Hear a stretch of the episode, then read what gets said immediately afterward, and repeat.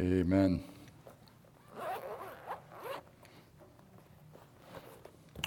Open your Bibles to Ephesians chapter 2.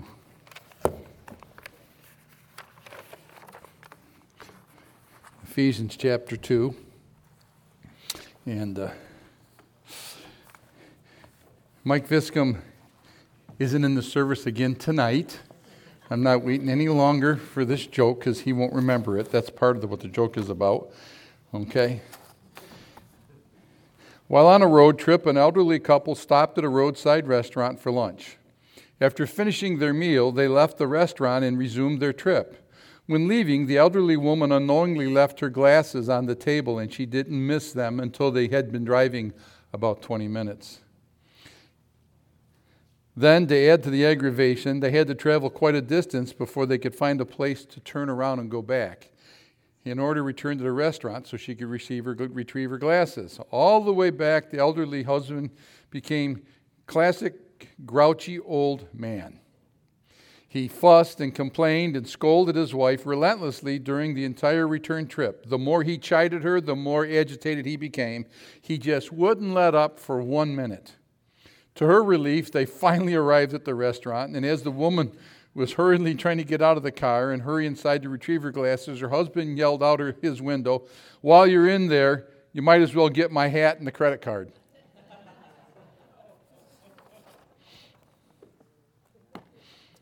Don't ask my wife about things I forget. And in that same, she won't remember either. In the same vein, Bill, Jim, and Scott were at a convention together and were sharing a large suite atop a 75-story skyscraper. After a long day of meetings, they were shocked to hear that the elevators in their hotel were broken and they wouldn't be able to use it and would have to climb 75 flights of stairs to get to their room. Bill said to Jim and Scott, "Let's break the monotony of this unpleasant ordeal and task by concentrating on something interesting. I'll tell jokes for 25 flights. Jim can sing songs for 25 flights. And Scott can tell sad stories the rest of the way." At the 26th floor, Bill stopped telling jokes and Jim began to sing. At the 51st floor, Jim stopped singing and Scott began to tell sad stories. And he says, "I will tell my saddest story first." He says, "I left the room key in the car."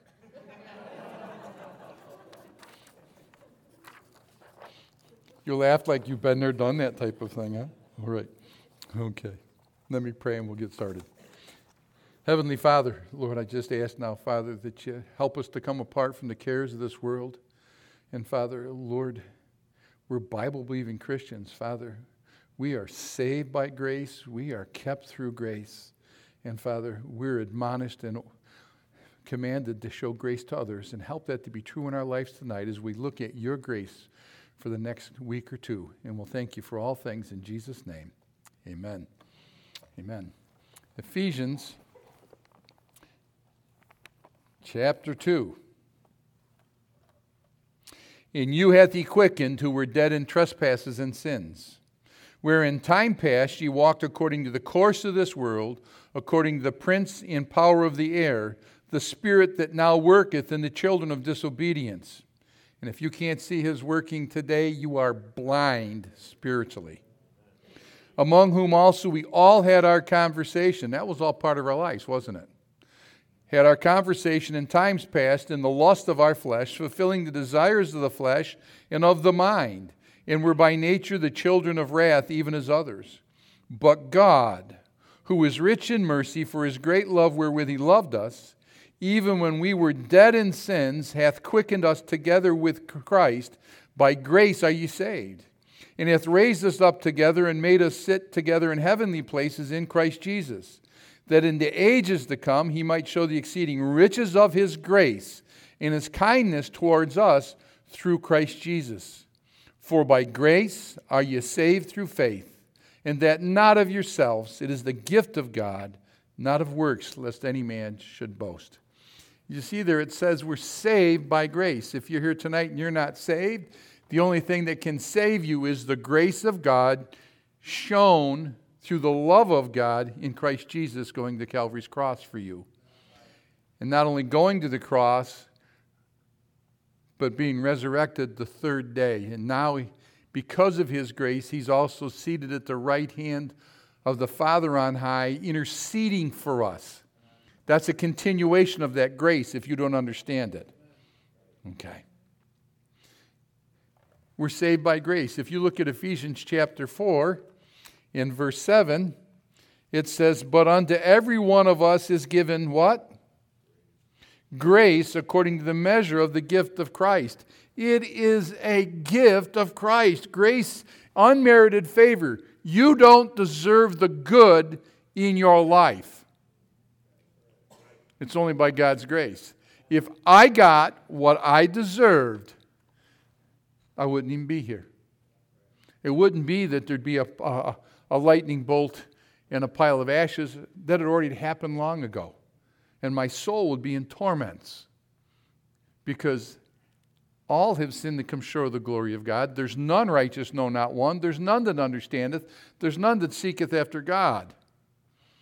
I can still remember early on when I had a friend witness to me. There used to be a popular, and I'm old enough that it was popular, I believe, in the 70s and the early 80s. It was a bumper sticker that says, "I found it."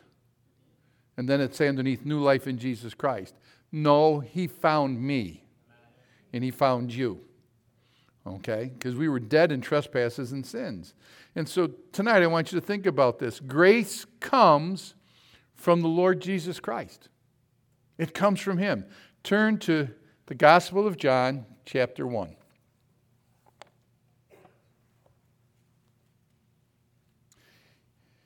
In the beginning was the Word, and the Word was God. The same was in the beginning with God. All things were made by him, and without him was not anything made that was made. In him was life, and the life was the light of men. And the light shineth in darkness, and the darkness comprehended it not. Now go skip down to verse 9. That was the true light which lighteth every man that cometh into the world. If you're here tonight and you're alive, physically, it's only because of Jesus Christ. If you're alive spiritually, it's only because of Jesus Christ. That was the true light which lighteth who? Only the saved? Every man that cometh into the world. He was in the world, and the world was made by him, and the world knew him not. He came unto his own, and his own received him not. But as many as received him, to them he gave power to become the sons of God, even to them that believe on his name, which were born not of the blood, nor of the will of the flesh, nor of the will of man, but of God. And the Word was made flesh and dwelt among us, and we beheld his glory, the glory of the only begotten of the Father. What does it say there? Full of grace and truth. John bare witness of him and cried, saying, This was of whom I spake, he that cometh after me is preferred before me, for he was before me. And of his fullness have all we received, and grace for grace. For the law was given by Moses, but grace and truth came by Jesus Christ. No man hath seen God at any time, the only begotten Son, which is in the bosom of the Father, he hath declared him. So, grace comes from the Lord Jesus Christ. You don't believe me? Take it up with God. Grace for grace. Now, tonight we'll probably only get through what we are because of grace. The first thing I want you to do is turn to 2 Timothy chapter 1. 2 Timothy chapter 1. Look at verse 8. The Apostle Paul, by the inspiration of the Holy Spirit, is telling Timothy and speaking to us today through the Word. And he says, Be not thou therefore ashamed of the testimony of our Lord, nor of me his prisoner, but be thou partaker of the afflictions of the gospel according to the power of God, who hath saved us and called us with an holy calling, not according to our works, but according to his own purpose and what? Grace, which was given us in Christ Jesus before the world began, but is now made manifest by the appearing of our Savior Jesus Christ, who hath abolished death and hath brought life and immortality to light through the gospel. See, you know what you are because of God's grace? You're called. You're called. It says, many are called and few are chosen. God is not slack concerning his promises. Some men count slackness, but is not willing that any should perish, but that all should come to repentance.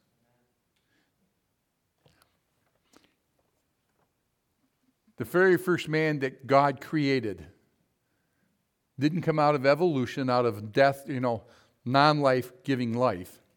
Because you have to believe that fairy tale to believe in evolution. Okay?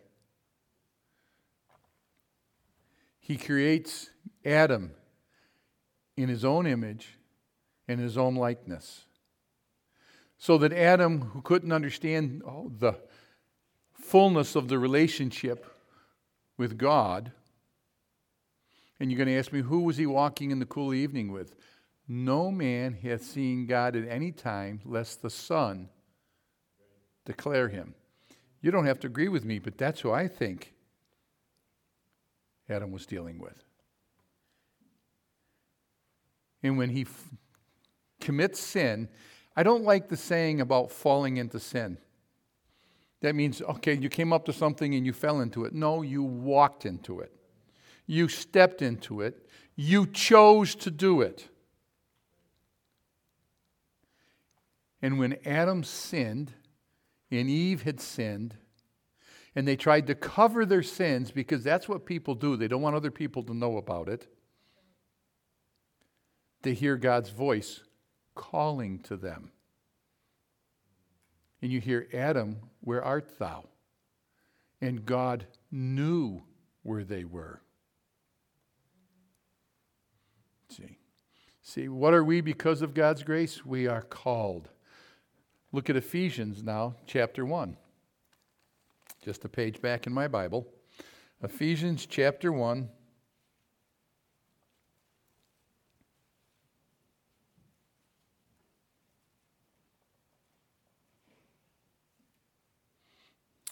Verse 3, blessed be God and the Father of our Lord Jesus Christ. Remember I told you grace is unmerited favor? Who hath blessed us with all spiritual blessings in heavenly places in Christ, according as he hath chosen us in him. You want to be chosen? You got to be where? In him. Before the foundation of the world, that we should be holy and without blame before him in love, having predestinated us unto the adoption of children by Jesus Christ to himself. I love that, because when people don't think they have a father, there's one who will always be your father. And physical birth isn't something normally that most men purposely choose, but adoption is a choice beforehand of that child. To the adoption of children by Jesus Christ to himself, according to the good pleasure of his will, to the praise of the glory of his grace, wherein he hath made us what? Accepted in the beloved, in whom we have redemption through his blood, the forgiveness of sins, according to the riches of what? His grace. We are forgiven. Redemption through his blood, we are forgiven. According to the riches of his grace, wherein he hath abounded toward us in all wisdom and prudence. And I'm not going to read down to the end of the sentence. It continues on. I'm stopping at that verse, but I want you to think about this. His grace allows us to have forgiveness. We are supposed to be becoming more and more and more like our Savior. You say, why are you putting emphasis on that? That's because if we're going to show grace to others, we need to be willing to forgive them. Look at Colossians chapter 3. Colossians chapter 3.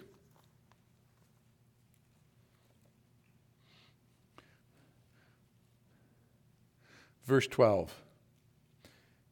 Put on, therefore, as the elect of God, holy and beloved. And what I just say, what were you? You were accepted in the beloved. Every word of God is pure and is important. Holy and beloved, bowels of put on, as the elect of God, holy and beloved, bowels of mercies, kindness, humbleness of mind, meekness, long-suffering, forbearing one another and forgiving one another, even if any man hath a quarrel against any, even as Christ forgave, so also do ye. And above all these things put on charity, which is the bond of perfectness, and let the peace of God rule in your hearts, to which ye are what?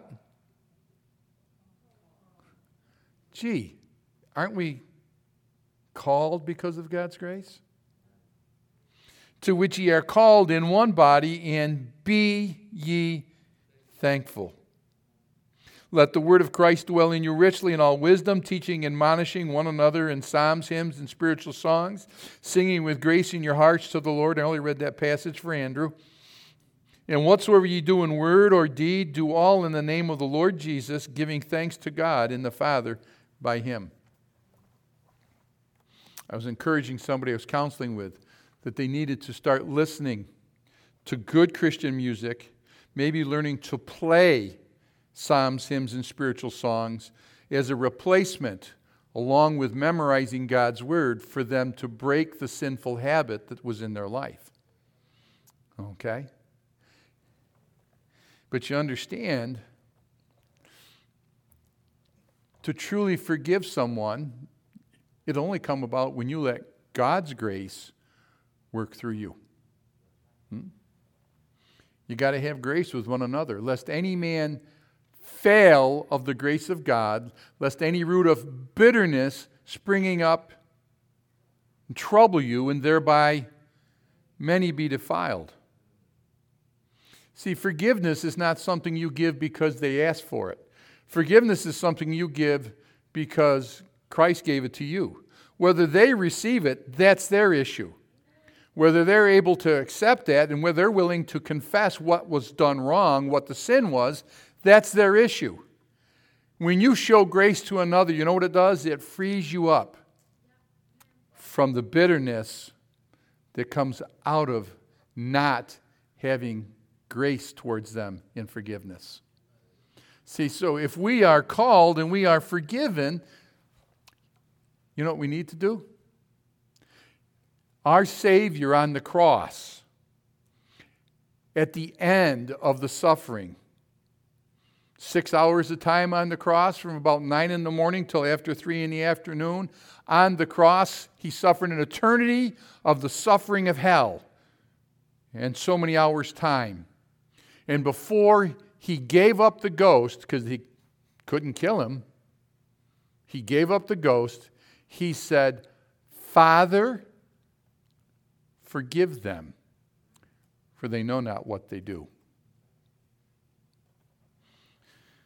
Because of his grace, we are forgiven.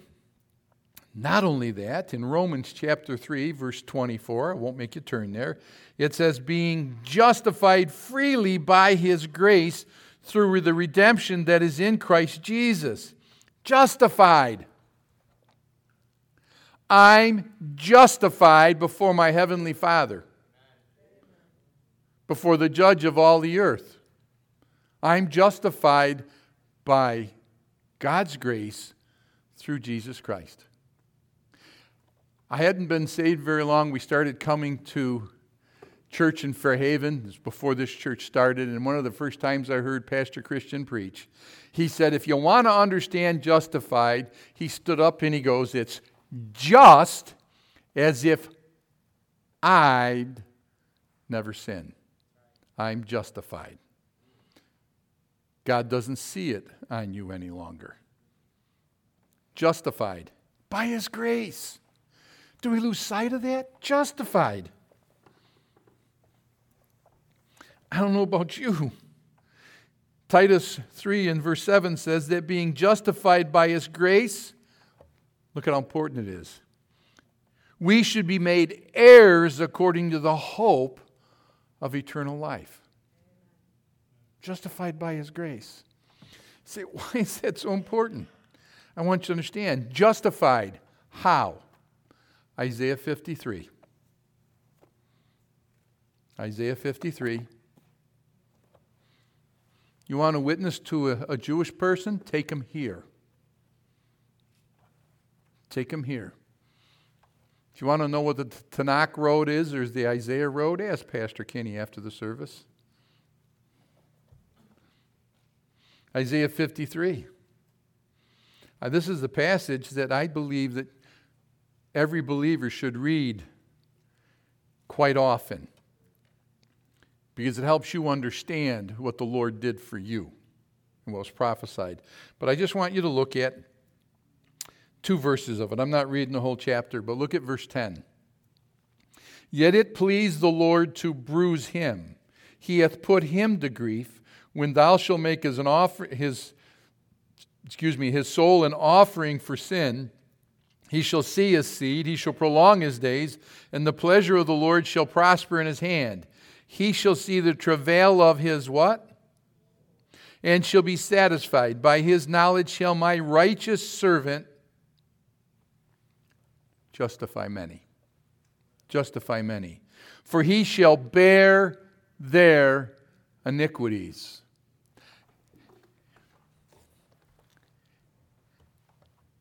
Justified by him taking mine iniquities. Him taking mine. Think about that. He shall bear their iniquities. It's because of the love of Christ. Charity suffereth long and is kind, is not puffed up, doth not behave itself unseemly. Beareth all things, believeth all things, hopeth all things, endureth all things. You say, why I say that? Because on some have compassion, making the difference. Okay? When they reject the compassion of God, then others, hating even the garment spotted by the flesh. But we are called, we are forgiven, and we are justified by his grace, through his suffering, what I put upon him, what you put upon him.